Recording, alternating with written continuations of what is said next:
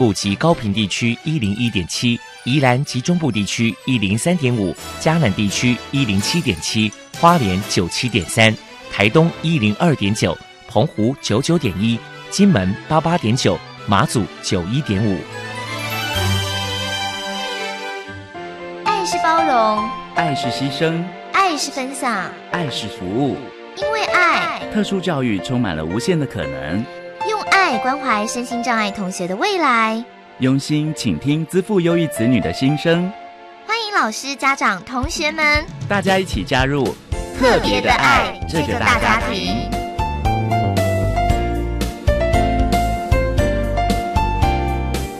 本节目由教育部学生事务及特殊教育司指导，国立教育广播电台监制。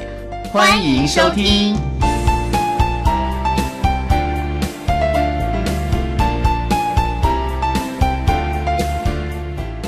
因为爱，我们在空中相聚。欢迎您再度收听《特别的爱》，我是小莹。这个节目在每个星期六和星期天的十六点零五分到十七点播出。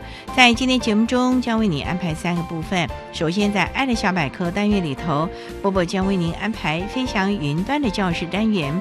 为您邀请台南大学附属启聪学校的校长陈秀雅陈校长为大家说明大专校院真实的相关资讯，希望提供相关的老师、同学、家长们可以做个参考了。另外，今天的主题专访为你安排的是《爱的搜寻引擎》，为你邀请台北市大安高工特教班的谢佳楠老师为大家说明兴趣能力优先考量，谈声音障碍学生大专真实的观念以及注意的事项，希望提供家长老师可以做参考。节目最后为您安排的是《爱的加油站》，为您邀请新北市新北特殊教育学校的校长谢训荣谢校长为大家加油打气了。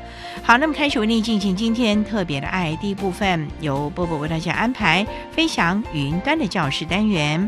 飞翔云端的教室，特殊儿是落难人间的小天使，老师必须要拥有爱的特异功能，才能够解读与引导特殊儿。教师是特殊教育非常重要的一环，我们邀请相关的老师分享教学技巧、班级经营、亲师互动等等的经验，提供给教师们参考运用哦。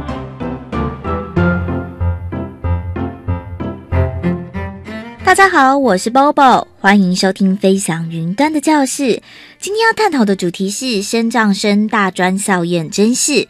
我们特地请到了台南大学附属启聪学校的校长陈秀雅女士来跟大家聊一聊。首先，我们先请陈校长来说明一下，什么是身心障碍学生的大专真试，有什么样的优点呢？身心障碍学生升学大专校院的真试，它是教育部。为了身心障碍的高中职学生设立的一个升学大专校院的真试管道，所以这样的一个管道专门就是为身心障碍的孩子来设立。它的考试的过程是依障碍的类别来分类，例如说，我们有分为视觉障碍、听觉障碍、脑性麻痹、自闭症、学习障碍以及其他障碍这六类。那同时呢，我们每一种障碍的类别又分为大学组、还有二技组以及四技二专组。那由各个大专院校来评估那个学校他想要进行什么样的类别，就说什么样的障碍类别开什么样的名额的缺，然后我们身心障碍的孩子就可以依自己的志愿来填选来考试。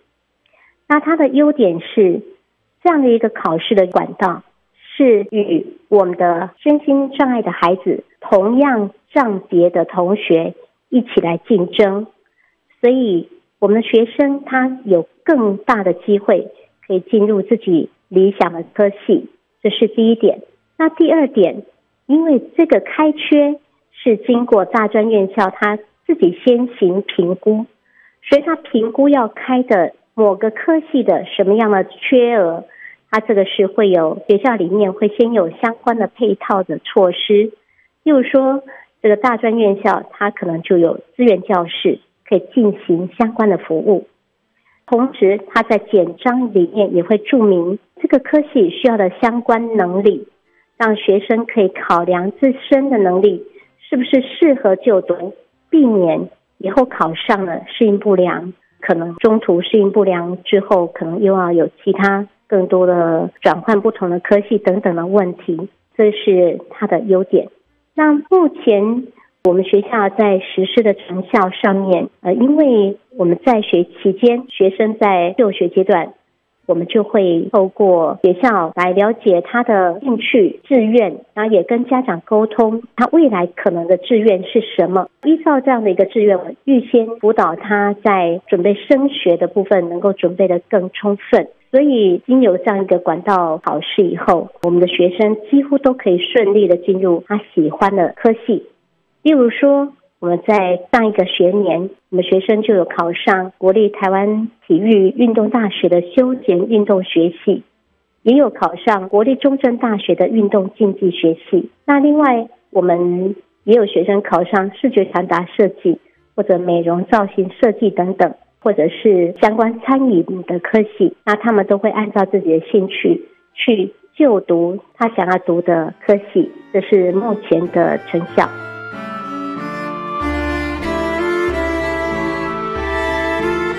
接下来，我们就请陈校长说明一下身心障碍学生大专真试该如何报名，报考资格的条件限制是什么呢？报名的部分主要是采网络报名，所以应届的毕业生可以由学校来统一做团体报名。那报名的限制，第一个真试的对象要有中华民国的身份证统一编号。也就是我们的国民，同时呢，他要经过各级主管机关特殊教育学生鉴定跟就学委员会鉴定为身心障碍，也就是我们简称健辅会的一个证明，证明这个孩子确实有身心障碍的教育需求。另外就是他要有身心障碍的手册，这两项要符合其中之一，这是报名的资格。为了宣导身心障碍学生大专真试，学校曾经举办过哪一些活动？接下来我们就请陈校长来说明一下。国立台南大学附属启聪学校，我们在校内就有承接来自于教育部国教署的一个任务，就是我们有设立听障服务中心。那在之前，我们都是服务云林以南到屏东、台东、澎湖的学生。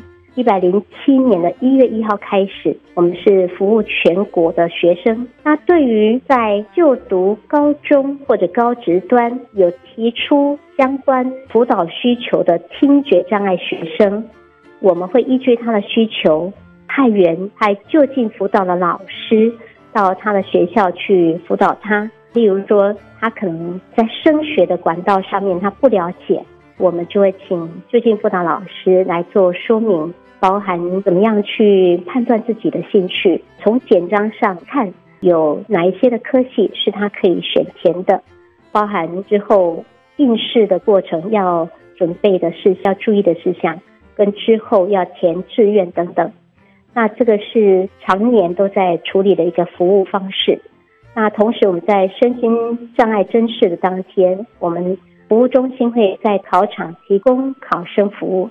此外，呃，我们每一个学年都会办理一个生涯转型座谈会。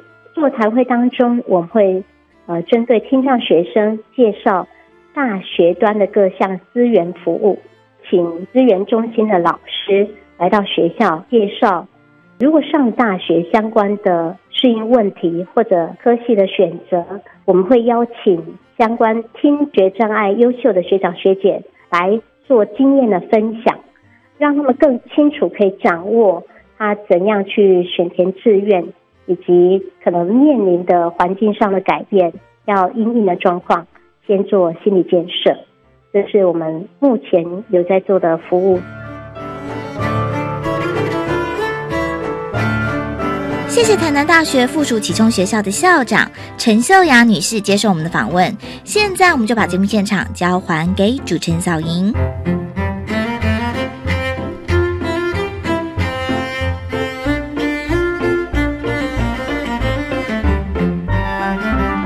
谢谢国立台南大学附属启聪学校的校长陈秀雅陈校长以及波波为大家分享的资讯。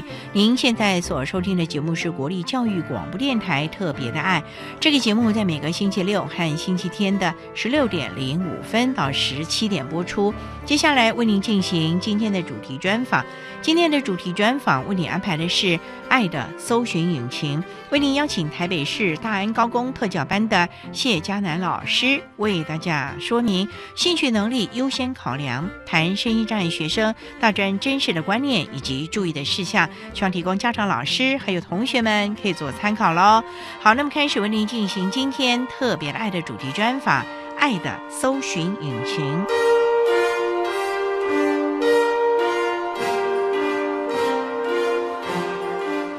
的搜寻引擎。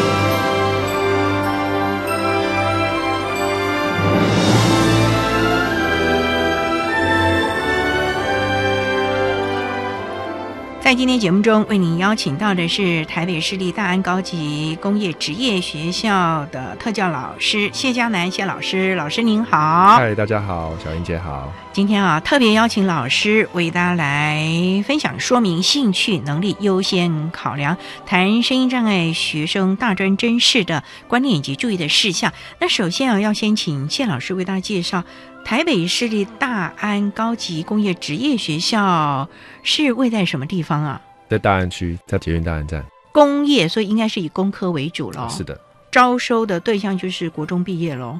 对，国中毕业的学生，修业三年。是的，还有进修部晚上的。有没有毕业门槛啊，老师？呃，学年学分制之下，就是要达到学分的要求才能毕业。那有没有规定要去参加什么竞赛或者是证照啊？什么丙级的啦、乙级的啦？有啊，对一般孩子来说，就是都会鼓励他们考丙级证照。那厉害的就可以考到两张，或者是考乙级证照。哦，哇，那大安高工有些什么样的科别啊？职科有分十五个类群，我们现在是工科学校，所以有电机电子群的，包括像电机科啊、电子科啊、资讯科啊、冷冻科啊跟控制科。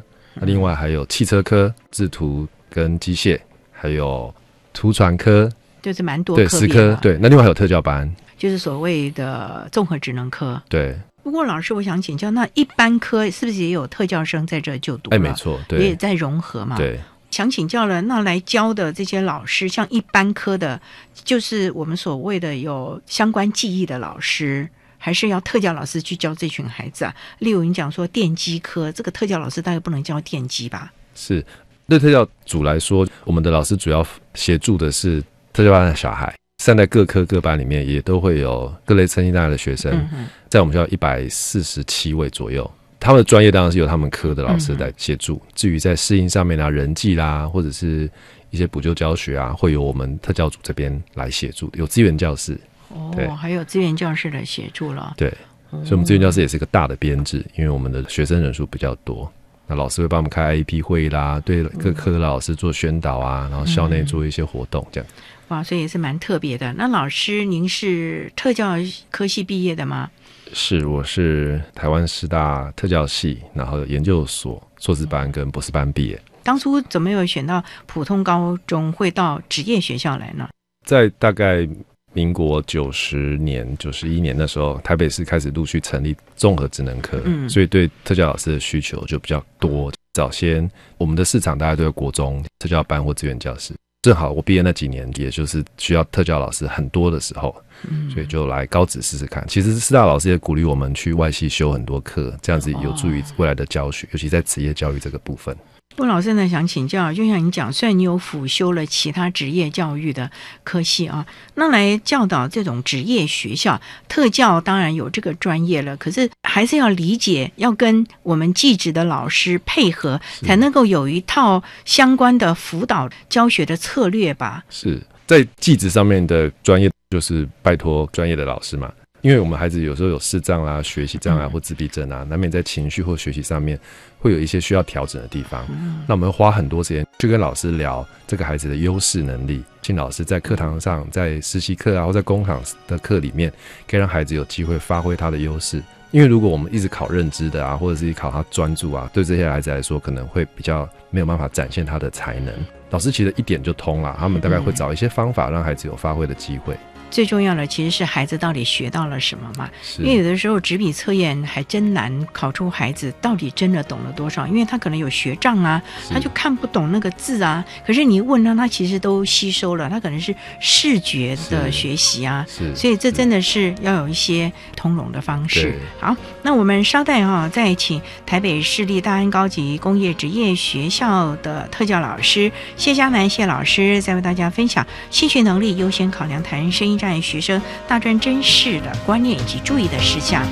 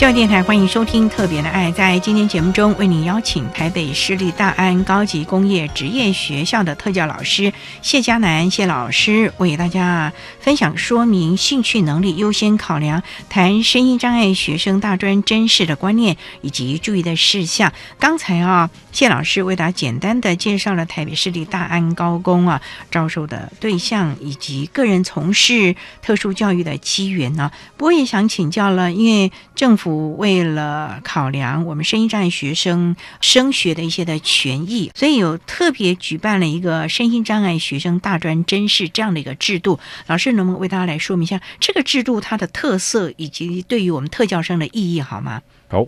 早先在特教还没有做得非常完善的时候，其实很多孩子也会念的高中跟高职，那时候学校都还没有特教老师。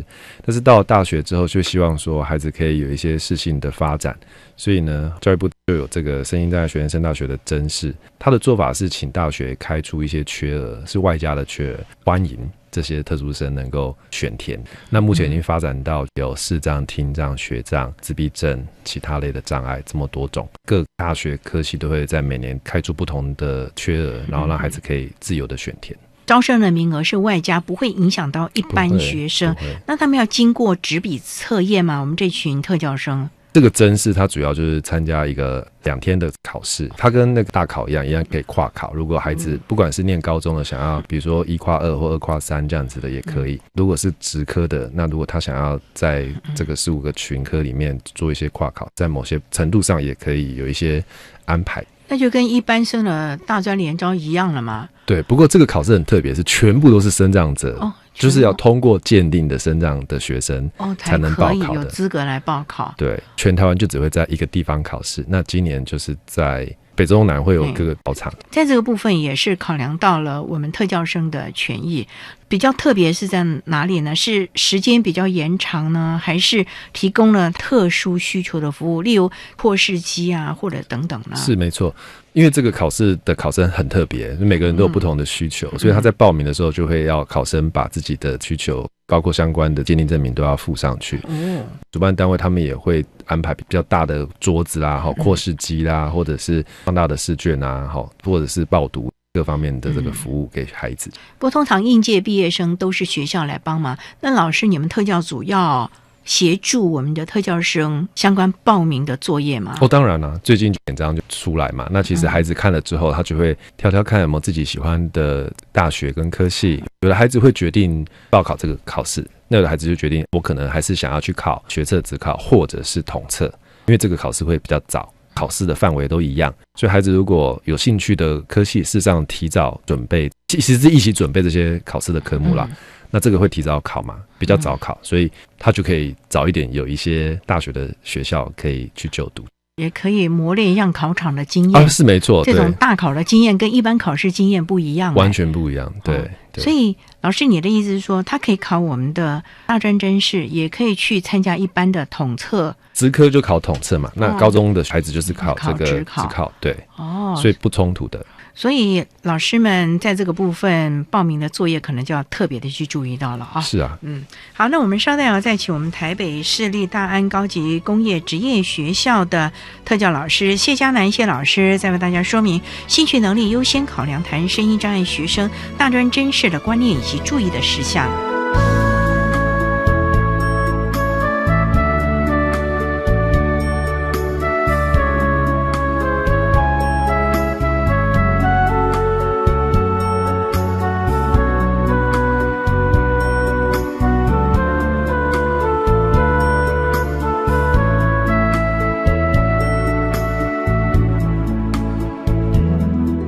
各位听众朋友，大家好，我是负责一百零七学年度身心障碍学生大专校院甄试负责学校国立中央大学教务处招生组的周宏伟组长，针对一百零七学年度身心障碍学生升学大专校院甄试的重要的工作事项，提醒大家，寄发准考证的时间是在一百零七年的一月二十五号，学科考试的时间是一百零七年的三月二十三号礼拜五到一百零七年的三月二十五号礼拜日，数科考试的时间是在一百零七年的三月二十六号礼拜一。寄发成绩单的时间是在一百零七年的四月二十三号礼拜五，同时间早上十点，我们会开放网络查询成绩。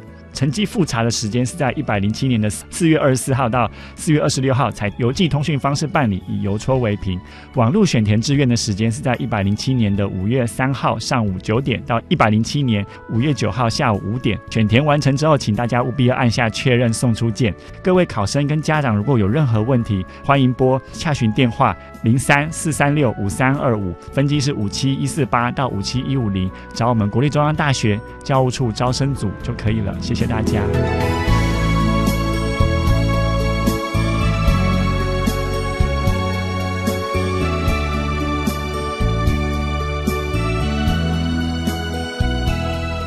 我是国立二零高级工商职业学校校长郑玉珠，在这里提醒一百零七学年度身心障碍学生适性辅导安置的相关作业启程，请大家留意。一百零七年的一月二号到一月十八号，麻烦家长跟老师还有学生，记得在我们的网络上去做自愿试探模拟选填。一百零七年的二月二十一号到三月五号，请国中端帮忙学生完成网络报名的作业。一百零七年的四月十四号，如果你要报名综合职能班的学生，请记得参加能力评估。一百零七年的四月二十八号以前，我们会办理高级中等学校的物谈作业。五月二十一号到五月二十五号期间，我们办理综合职能班的现场唱名分发的作业。六月六号公告所有安置的结果，同时会把安置结果的通知单寄到国中端，由国中端转发学生家长。一百零七年的六月十九号到六月二十四号是我们适性辅导安置报到的时间。至于高级中等学校的适性辅导安置报到，是在七月十一号到七月十三号，请各位家长一定要记得，充分的了解孩子的能力跟性向，让孩子选择适合他的科别来学习，才能够快乐的学习成长。有了快乐学习成长的经验，才会有健全的人格。未来他才能够独自的任遨游。谢谢。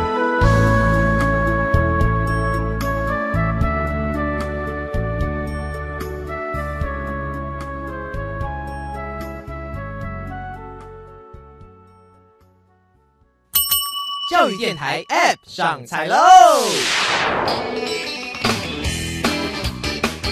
优质节目走到哪听到哪，六十天内节目让您精彩重温，还有收藏和分享的好功能。教育电台 App 让您学习更精彩，那还等什么？赶快下载教育电台 App，搜寻好听节目喽！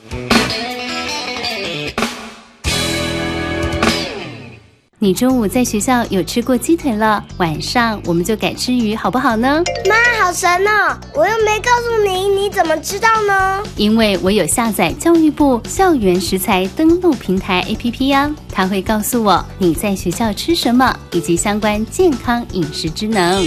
全国各级学校及公立学校附设幼儿园都有上线登录午餐资讯，欢迎下载校园食材登录平台 APP。以上广告是由教育部提供。三十年来，我见过很多人的手，有被遗弃的、被家暴的、被性侵害的，还有失亲的孩子。只要有帮助，我就愿意伸出援手，不放弃每一个生命。我是善牧基金会执行长汤静莲修女，我们需要你的支持。详情请洽善牧基金会官网或拨零二二三八一五四零二二三八一五四零二。管那么的水，落嘎西木啊！大家好，我们是欧开合唱团。您现在收听的是教育电台。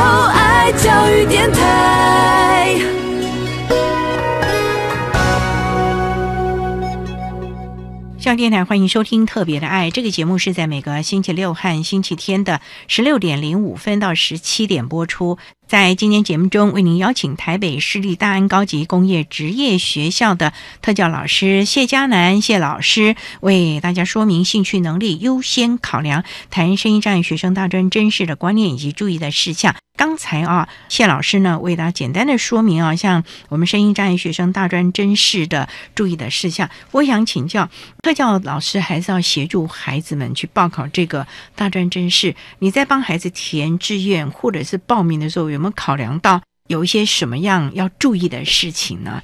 因为简章啊、报名啊都已经结束了，在我们这个时段，接下来可能要考量到。填志愿了吧？是对一般的孩子来说，不管是高中或高职，他们念的这个科应该都是他们喜欢的。一般来说啦，但是难免就会有几位可能不是那么喜欢，或念了之后才发现，原来他不是那么喜欢这个职科。那我觉得分两部分来谈，一个是前面的，就是他很适性的，但是他很喜欢念的这个科。大学的资源对他来说，就是有很多可以探索的嘛。我们学校大概比较会让孩子独立。自主、自我决策这样的方向去做，因为老师跟学生比较熟，所以我们想说，如果在我们了解孩子的需求跟他的想望的时候，我们在开 IP 会的时候跟家长谈，事实上站在孩子这一边也说到适当的说服家长，对，或者是说谈谈大家彼此的看法。有的孩子会说，从小到大都在台北念书，他想说我有没有机会到中南部训训练自己过独立的生活？我们听到就会觉得，哎，不错啊，孩子自己讲出这样的一个希望。他当然会这样提，一定也是他爸妈可能不是那么的同意，同意，或是会担心他。我们就可以在适当的时候跟爸妈谈谈看，他们的担心会是什么。那哪一些是他在现在就可以做一些准备的？比方说像生活自理啊，或者是用零用钱呐，好金金钱的规划、时间的规划。那孩子如果在校阶段，他可以把这个部分处理好，事实上也解除了爸妈对他的担心。老师，你要多久以前呢？就来先来做这个 IEP，孩子未来转衔要继续升学这样的高二吗？其实转衔之前的法令或是规定，他会说，比如说小六啦、国三啊、高三，但其实转衔不应该到那时候才做。对，那来不及了啦。其实对每个人都是一样，不管是障碍生或普通孩子，其实。不管在哪一个阶段，都要去想下一步可以做什么，想要做什么，而不是到那个紧要关头，已经要做志愿的选填才决定要做什么事情。就像我们以前会说去看弱点啊，或什么，实际上看弱点是别人统计上面的这个分数的弱点，不是你自己想要读的弱点。对呀，对，所以我觉得我们应该更聚焦在孩子自己的能力跟兴趣上面，然后把资源拉进来。所以老师，你大概。在孩子一进学校的时候，你是不是又要开始慢慢的去了解这个孩子，帮他做相关的可能性向测验啦、兴趣的评估，是，然后再看看他的学科方面的表现，还有我们记忆方面的表现，再来帮他做整体的，真的是。高三来不及了呢。高三来不及，绝对是一定是平常高一高二就要开始就要开始去注意到。对，有的孩子很喜欢社交，很喜欢表现。他在选取科学的时候，他就可能不是那种坐在实验室里面，或是坐在教室里面，只是在那边做的。那有的孩子就是比较不喜欢跟人际做互动，他比较喜欢自己专注研究自己的课题。他在选择科技的时候，其实也可以做这样的一个选择。哦，这些都要考量哦。当然要喽。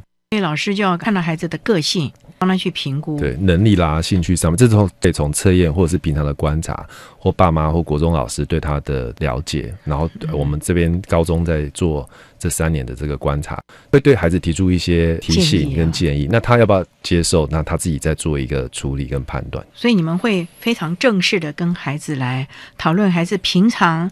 三不五时了，看到孩子的什么表现的时候，可能就会跟孩子聊聊。哎，我们觉得你在这个部分好像可以去多多的琢磨，会不会平常就开始做这些事情了？会，其实因为特教的孩子大部分都一直被看见他的弱势，然后好像有点放大他的缺点。对，但其实。反过来说，如果对我们一般人来说，如果你一直看我的弱势或缺点，我其实也会浑身不舒服。对，我们会受到肯定，是因为我们有些事做的还不错，一直被鼓励。那我觉得对身障孩子也应该是如此，就是他即使很会帮助别人，或是打扫非常用心，或者是他做笔记非常的工整，其实那个都是他的小优点。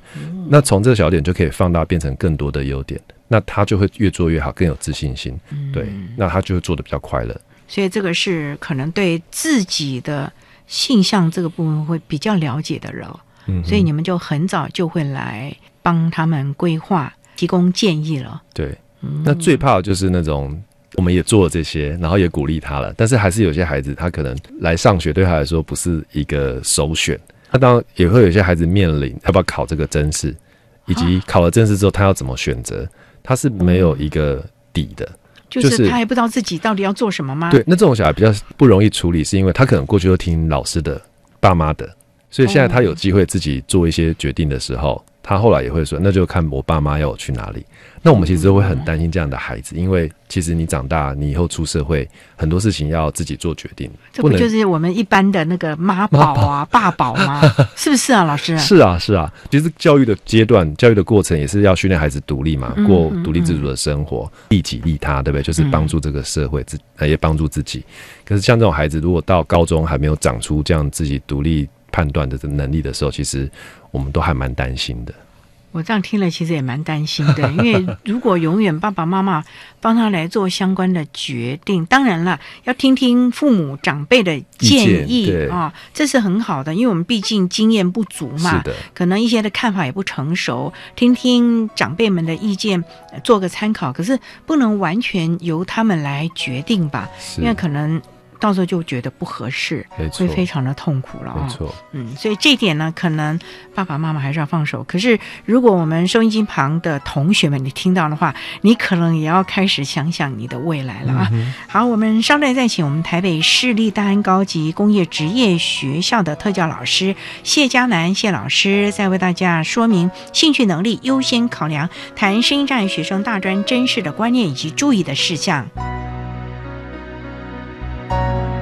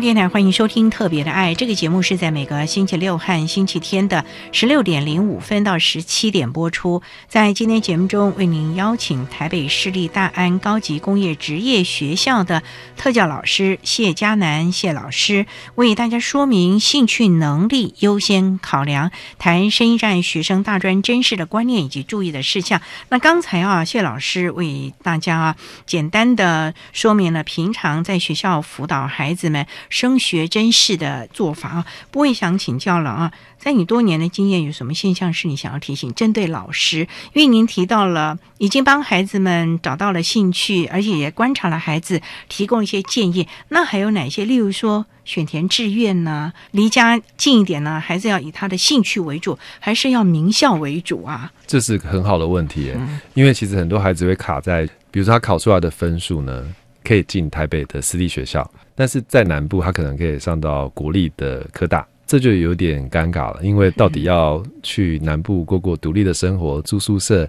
还是要留在台北住家里，然后念私立学校？很多家长这时候又想放手，又想拉回来。但是我们会正向来跟孩子谈这个问题，因为其实他有选择，他可以决定他的未来四年想要怎么过。这必须跟家庭有一个好的沟通，跟也许妥协。那住台北的好处，当然就是。大众交通运输上下学，然后不用担心吃住的问题，或者是如果是肢体障碍的，可能啊对外县市的行动没那么方便了。对，不过教育部最近这几年都很好，就是在资源教室的协助同学啊，或者是资源教室的服务上面，硬体软体都有大大的提升。对，所以对智障孩子来说，这个也可以纳进考量，它没有那么的不便啦。的确，中南部有些学校比较山区，或是比较郊区，对，那当然交通会是一个大问。那对一般人来说，都会是一个要思考的问题。对，那如果去南部念国立大学也很好，其实两边都是很好的选择。应该是分数考出来之后就开始填志愿，所以应该让自己觉得都很好，然后我来做一个比较适切的选择，而不是说惨了怎么办？怎么考这么差？因为考了就是一个结果了嘛。那对每个人来说都是一个要做决定的时刻。所以老师，您会建议？如果说这个孩子的分数可以上北部的私立大学，可是南部是国立，您这是会考量他什么样的能力呢？是独立自主的能力呢，还是他的兴趣呢？这就变成要综合考量。我之前有一个学长的孩子，他就是我刚刚讲这个例子，他其实也可以去南部念国立大学，但他自己后来跟爸妈商量的结果是要留在台北念书。因为他的社团好朋友都在台北，然后他们甚至去考街头艺人，一起去表演。那他念的是制图，在制图的领域上面，他就跟着私立大学的老师，他就当了研究助理，然后成绩也是名列前茅，都拿了奖学金。就所以他整个自信心啊，在课外活动上面啊，甚至在研究上面，他都有一点点进展。后来他回学校跟我们说，他如果当初是去南部念大学，也许他就离开了他熟悉的这个环境，他当然会有不同的发展。可是他很满意他做的决定。对，所以我觉得对每个孩子的独立自主的能力够不够，然后自己对自己的了解够不够，那环境的支持是不是可以允许，再加上他后来自己在大学的表现，这个整个综合起来都会发展出不同的结果。不过老师啊，很多人都是结果论了啊，来谈谈像你们辅导，如果他当初选填的志愿真的是很适合他，是不是他在大学的发展？就比较适性，而且看得到这个孩子的自信，甚至于成果呢。就像您刚讲的，这个学长的孩子，他竟然还可以当他教授的助理耶！这个在一般生都很难争取到的机会耶。我们每年在做这个安置的时候，都会看到有那种孩子空间的百分之几是 PR 九八九九，那个等于就是一百个里面，他就是赢过全部的人。可是他们会受限他的学习障碍，而在比如说语文啊，或者在阅读上面会很弱，内在的落差非常大。那这种孩子，他就念对科系之后，他就完全可以展现他的优势能力。他可以几乎不费吹灰之力，一次看懂那个空间的图，或者是三 D 的这个图。那对一般人来说，他可能要脑袋瓜转好几个圈，才有办法看清楚。那这种孩子，你不让他去读他喜欢的空间类科，他也是辛苦啊。那像制图啦、机械啦、建筑啊，这都很需要这个空间的能力。那这是比较特别的例子，对，所以我们才一直强调说，能不能看到孩子的优势，把他的能力先去抓出来，念的科系，不管是高中或大学，都可以配合的话，那孩子的潜能就会被发挥出来。那假设家长认为说，哎，念高职没有用啊，或者是念职科不好啊，因为也许大家对高职或对职业类科的了解不是那么多，比如说爸妈又是念高中出身的，嗯，那对高职的事物类群就不是那么了解。所以有的爸妈比较强势，或者是希望照爸妈意思做的这样的家长，就会希望孩子去走高中。可是高中的课，毕竟就不像高职这么样的多彩多姿。好，高职还有实习的课，还有操作的课程、工厂的课程，所以孩子至少有一半的机会可以表现出自己的长才。其实我们应该想，就是我们对职科或是对高中。对大学这些科系越来越了解，我们可以协助孩子去做判断，然后再做决定。那大概也要避免用我们大人的思维啦，哈，大人会说为你好啦，对，但是其实有时候是不是为孩子好，那就。不是那么的明显，这样子。不，老师，您刚提的是学障的孩子啊，那可能读我们这个技职的体系，可能对他们是比较有帮助，而且能展现长才的。可是，如果像一些脑麻啦、肢体障或者是自闭症、情绪障碍的孩子，到了外县市生活自理，甚至于人际的互动，这个是不是也要考量到？虽然他对那个科系是他的兴趣，可是环境的适应就可能没有那么的乐观了。这时候是不是要考量到了呢？是。的确没错，因为一般来说，如果经过国中、高中老师的协助，他的情绪或适应能力应该会有一些些的提升。哈，那当然，如果说还是很严重，当然需要比较多的特教资源的话，我觉得这个部分可能在选择学校的远近啊，或是说专业的支持度上面，要再做一些思考。因为毕竟大学不像国高中有那么多特教老师。每天盯着他，然后协助他、提醒他。大学本来就是一个训练自己独立自主、展望未来，然后在自己专业上可以提升的一个阶段。所以大学当然有资源教师老师，也有系上的助教。可是大部分的事情都还是要孩子自己试着练习去把它做完。对呀，例如说。我们所谓的时间的掌控啊，准时上课，空堂的规划，对 对，作业报告的对准备，社团的参与啊，跟同学分组报告的时候的互动啊，这个都要。自己去练习的，这时候可没有特教老师在旁边来 push，了不起资源教室的老师可以请授课的教授来协助一下，可是也不能太明目张胆，因为大学大家都有各自的想法了嘛。没错，哎，所以孩子还真的要考量到更多这个部分了啊。哎，所以选填志愿还真的是一个很重要的事情啊！好，我们稍待啊，再请我们台北市立大安高级工业职业学校的特教老师谢佳楠谢老师，再为大家说明兴趣能力优先考量谈声音障碍学生大专真实的观念以及注意的事项。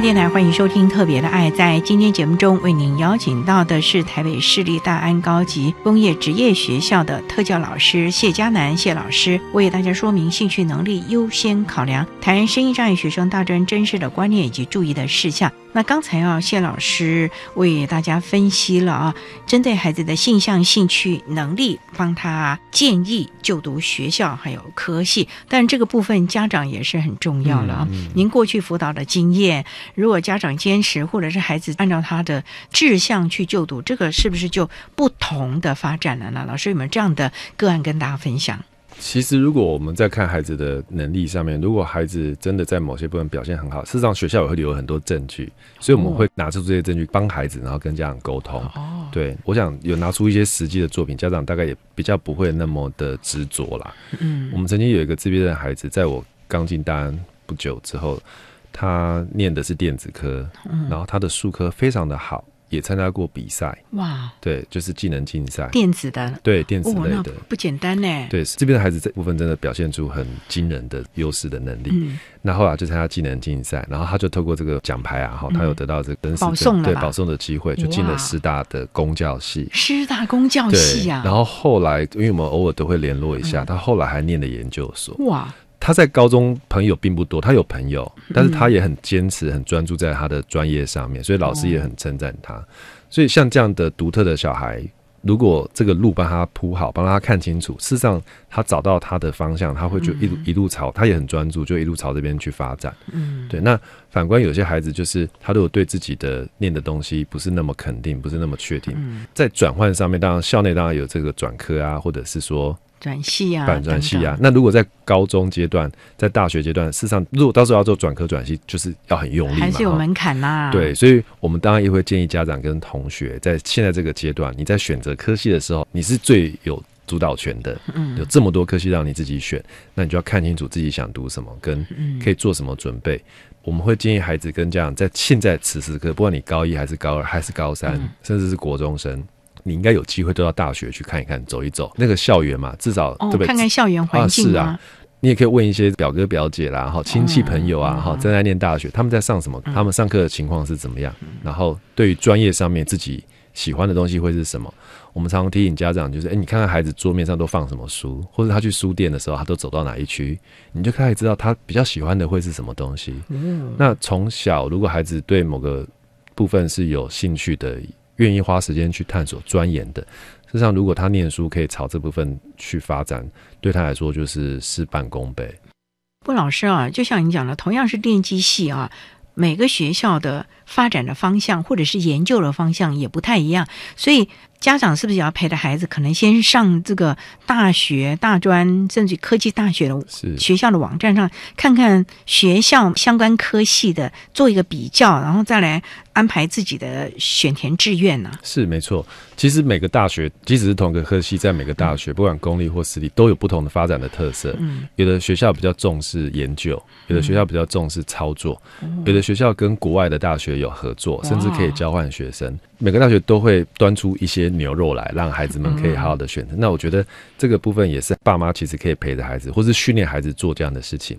那还有一个方法，学校在做的是，我们都会邀请毕业的学长姐回来，他们在念大学，所以也会办类似这样大学的博览会，小型的。所以孩子们如果对比如电机类群有兴趣，或是对机械类群有兴趣，他就可以去那边的摊位问。那边的大学的学长姐，那大学毕竟是念过大学，他知道说哪个科系、哪个学校，他们有不同的特色跟发展。可能孩子听一听之后，他可以选择哪一个可能对自己比较适合。过来人的经验嘛，也很重要，也是很棒的。那家长也应该可以参加，当然可以来参加，跟孩子一起讨论吧。是是是，所以其实啊，事前多做点功课，嗯，找出最适合的方式，真的对孩子。发展是有帮助的。是啊，就像我们一直强调，你了解你的能力的优弱是在哪里，然后你喜欢做什么，在兴趣上面你不喜欢做的是什么，你的专业的发展，你在证照上面，如果你很多证照表示你对这个专业大概也是投注很多心血嘛，嗯对，这些都可以当做是一个很好的证明。那我们做我们喜欢做的事，就会更有自信，也会得到很多成就感，然后就会越做越好。我觉得家长其实应该努力的去帮助孩子找到自己可以发展的优势。而不是家长想要的。当然，可能就是我们世俗的观念，或者是荣耀，或者所谓的成功的典范吧。是对一般孩子，如果这样期待就算了嘛，反正他的潜能无限。但对这个生长的孩子来说，其实。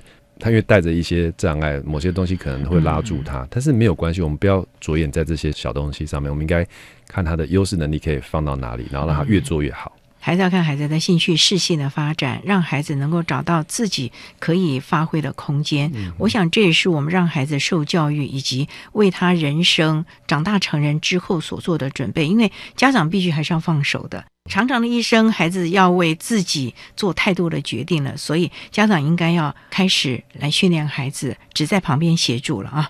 好，我想这个部分呢，包括了我们在念大学的选填志愿这个部分，也要提醒家长了啊。好，那我们今天也非常的谢谢台北市立大安高级工业职业学校的特教老师谢佳楠谢老师为大家说明的兴趣能力优先考量谈身心障碍学生大专真试的观念以及注意的事项，非常谢谢谢老师的分享。说明，谢谢您，老师。谢谢，拜拜。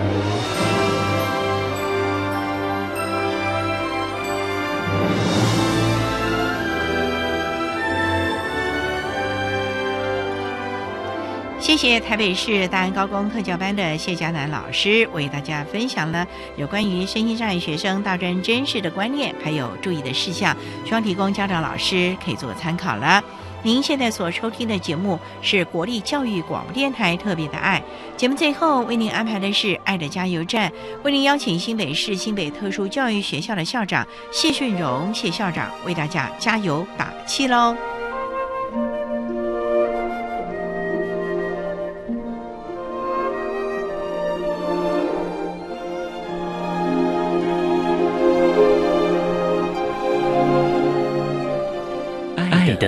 加油站。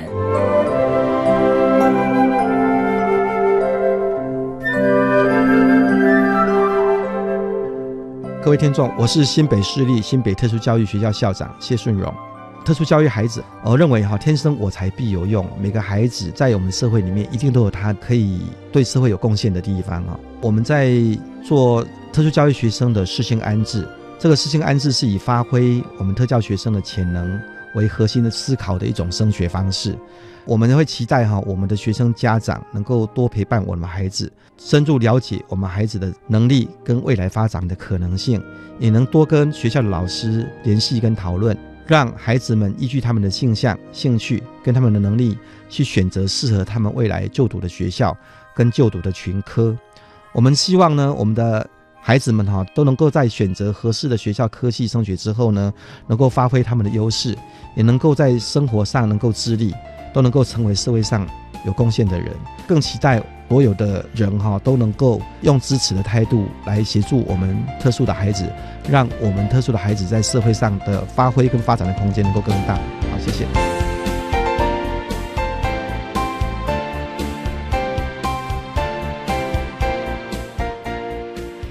节目就您进行到这了，感谢您的收听。在下个星期节目中，为您邀请国立清华大学特殊教育学系的教授兼特教中心的主任孟英如孟主任，为大家说明换个角度学习，谈课教育阶段学习障碍学生教学辅导的策略以及注意的事项，希望提供家长、老师还有同学们可以做参考。感谢您的收听，也欢迎您在下个星期六十六点零五分再度收听特别的爱。我们下周见了，拜拜。